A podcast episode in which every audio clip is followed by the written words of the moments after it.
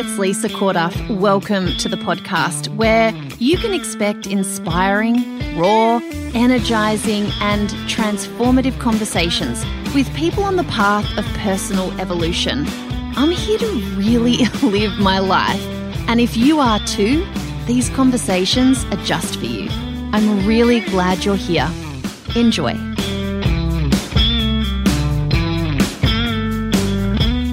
Hey, everybody. Welcome to this sneaky little bonus episode of the podcast. I am recording it for you today to share a really, really uh, relevant example of how tough it is and exactly how we can shift patterns and behaviors in our lives. So, this is something that's literally happening in my life right now. Okay. And I'm sharing this with you so you feel less alone and you know that even people who, you know, like it's sort of so I'm like this perfect unicorn person who just because I know how things work, don't need to actually put in work and effort to change things in my life. Someone actually responded to a, call out I did on Instagram and I hope you're following me over there. I have a lot of fun on Insta stories. Um, I uh, said to me, You keep on mentioning doing the work. What does that actually mean? And today, I think in this in this podcast, you'll get a sense of of what I mean about doing the work because for so many people, and this is why uh, when people I think come into my Ready for Change program, which is a four week program, and they do so much uncovering and they learn so much cool stuff about themselves. And then it's like, and, and then you can do the work when you understand. And a lot of that is about reprogramming and flexing new muscles in your brain. Like just, you've done things the same way for most likely a really long time. That is a beautiful thing for your brain. Your brain likes repetition it likes what feels normal and natural, even if you don't actually like the result of that. So I'm going to share with you an, an example. You know, we can berate ourselves for being, for, for being stuck in a certain way of thinking. But until you understand it's your brain and, and, and you actually really need to work with your brain in order to change it, you're just going to stay repeating the same patterns. So, um, here's here's the thing. Last year, so 2019, I uh, when my when my marriage uh, evolved into its next phase, uh, I was in all sorts. I was, you know, in a huge amount of grief.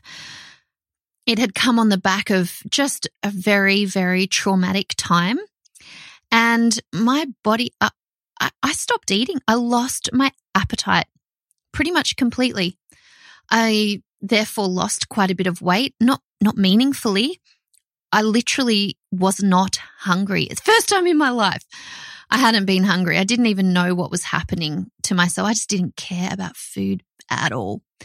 And my diet became I would have my coffee about, you know, 9.30 or so after dropping the kids off at school. I have an almond milk latte every day. Just one.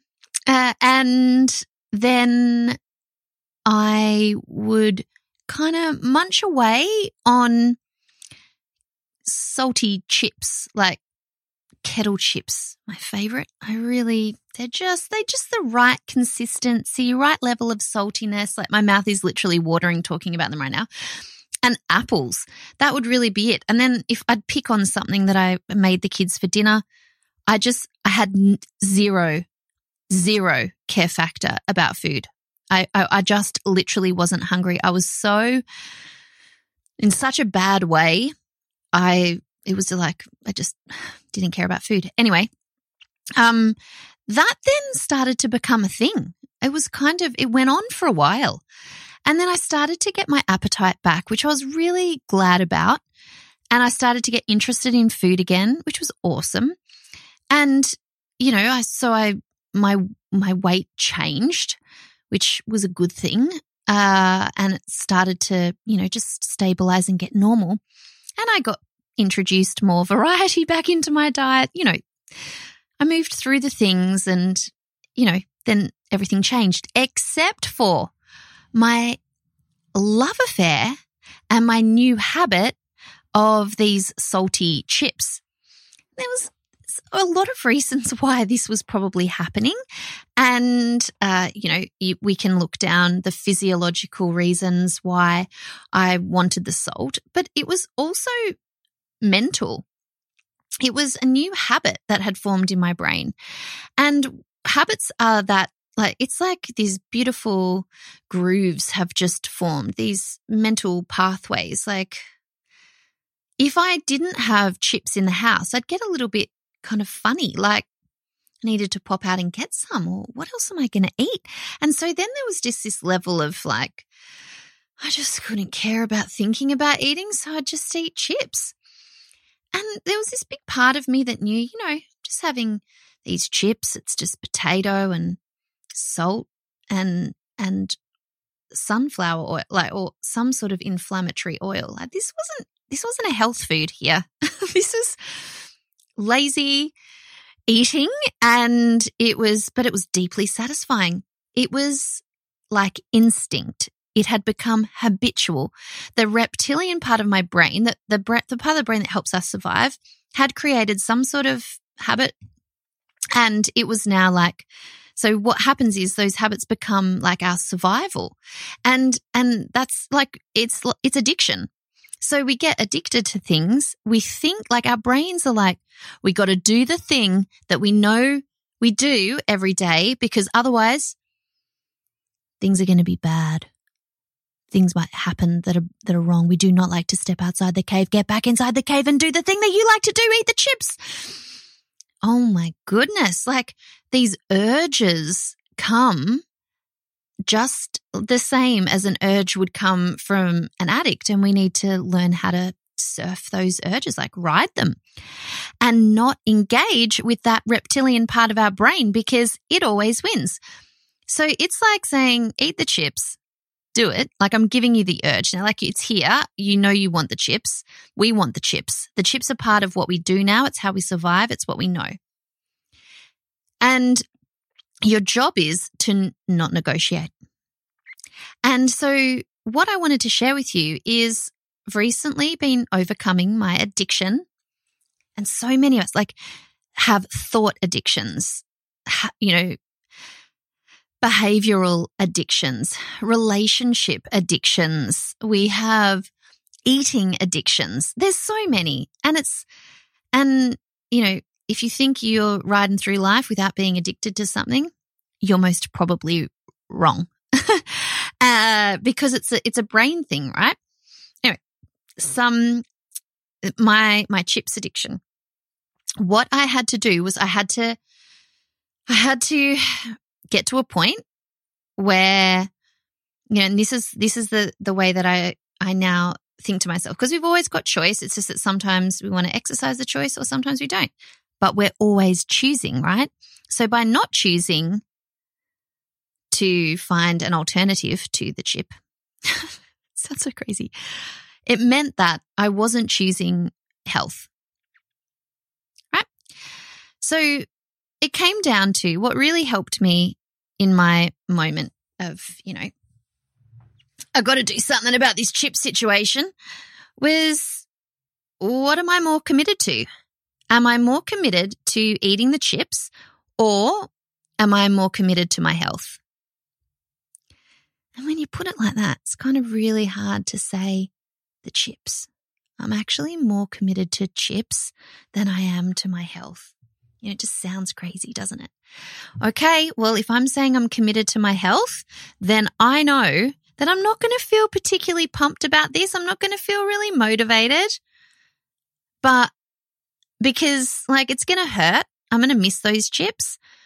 But then I need to show up as a person who doesn't eat chips anymore or just has chips on a Friday, whatever. I mean, you can choose your, the way that works for you.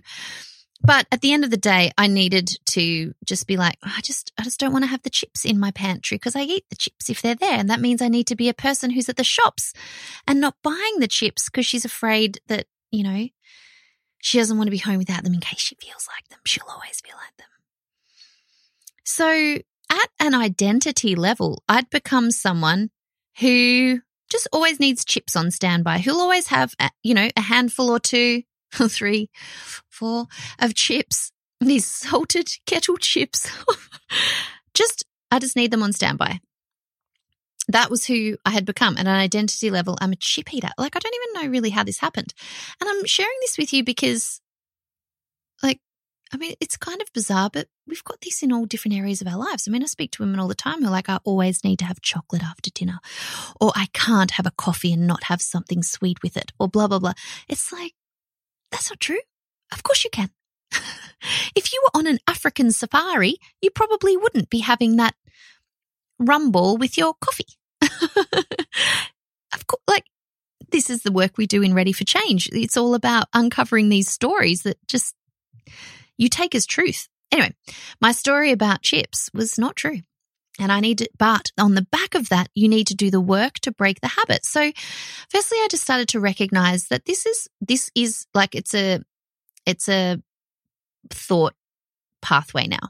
And it's coming from my subconscious. Like I'm not even consciously thinking about this anymore. It's just, it's just kind of happening. And when I recognize that, I realize like I'm not a bad person. My brain likes repetitive behaviors. It's going to remind me to do the thing uh, that it thinks we need to do in order to be able to survive. And so what I need to do is start observing that with curiosity, observing the stories that come up. Like, where's the chips? I feel like chips. Hang on, Lisa. Do you really feel like chips?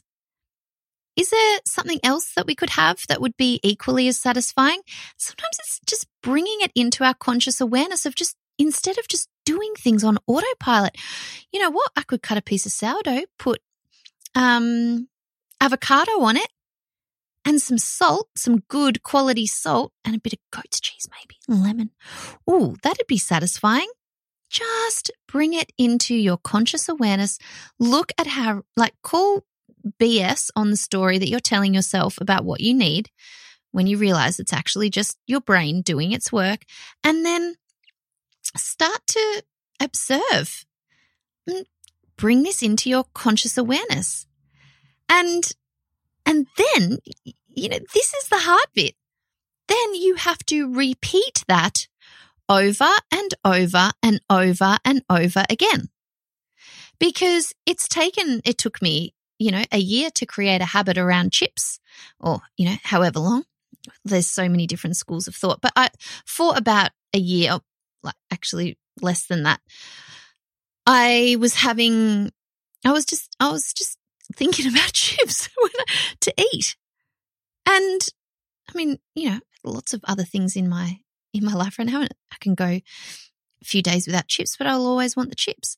So it's actually not who I want to be. It's actually not food that nourishes my body and helps me be the best version of Lisa in 2020. It's actually not a reflection of, of who I believe I am. It was kind of something that happened throughout a really full on stage of my life, became a habit, and suddenly, I'm always, when I'm at the shops, I'm also just popping a, a packet of chips in the in the cart. What? What? No, I don't want to do that. But I find myself doing it and I find myself doing it, even though I don't like the fact I'm doing it. This is how habits are formed. It's not your fault that you're repeating your patterns.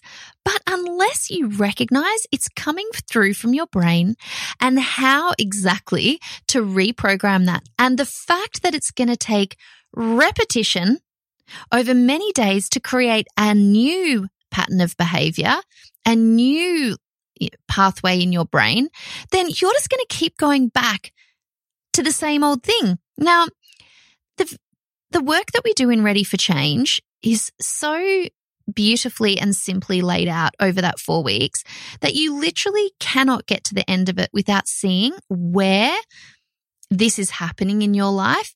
And you also learn exactly, you know, the process of, of reprogramming that in that sort of framework for change.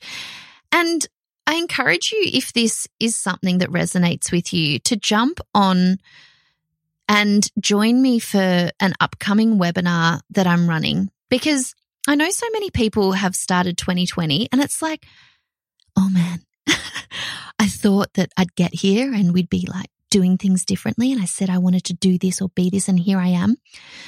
What is wrong with me? I felt the same about the chips. And, uh, and so, but this year is still really, really young. I really want you to understand how your brain is the thing that's holding you back from having what you want this year, being who you want to be this year. It's fascinating. You guys, this webinar is going to be, it's going to blow your mind. There's a worksheet attached. You come along, you will have serious breakthroughs in that one hour. It's totally free. There is a link here to sign up. If anything about my chip story resonates with you and you want to clear away some of these stories, some of these habits that are keeping you stuck, if you find yourself repeating patterns and you are over it, come to the workshop. You won't regret it. It's going to be really good. I'm a person who doesn't eat chips. Okay. See you soon. Hey, if you're enjoying the conversation, then it would mean the world to me if you head over to iTunes and give us a rating and review. It really makes a difference, and it's my intention to get as many of us involved in real conversations that really change the game as possible. Thanks so much for your help, and I'll see you in the next episode.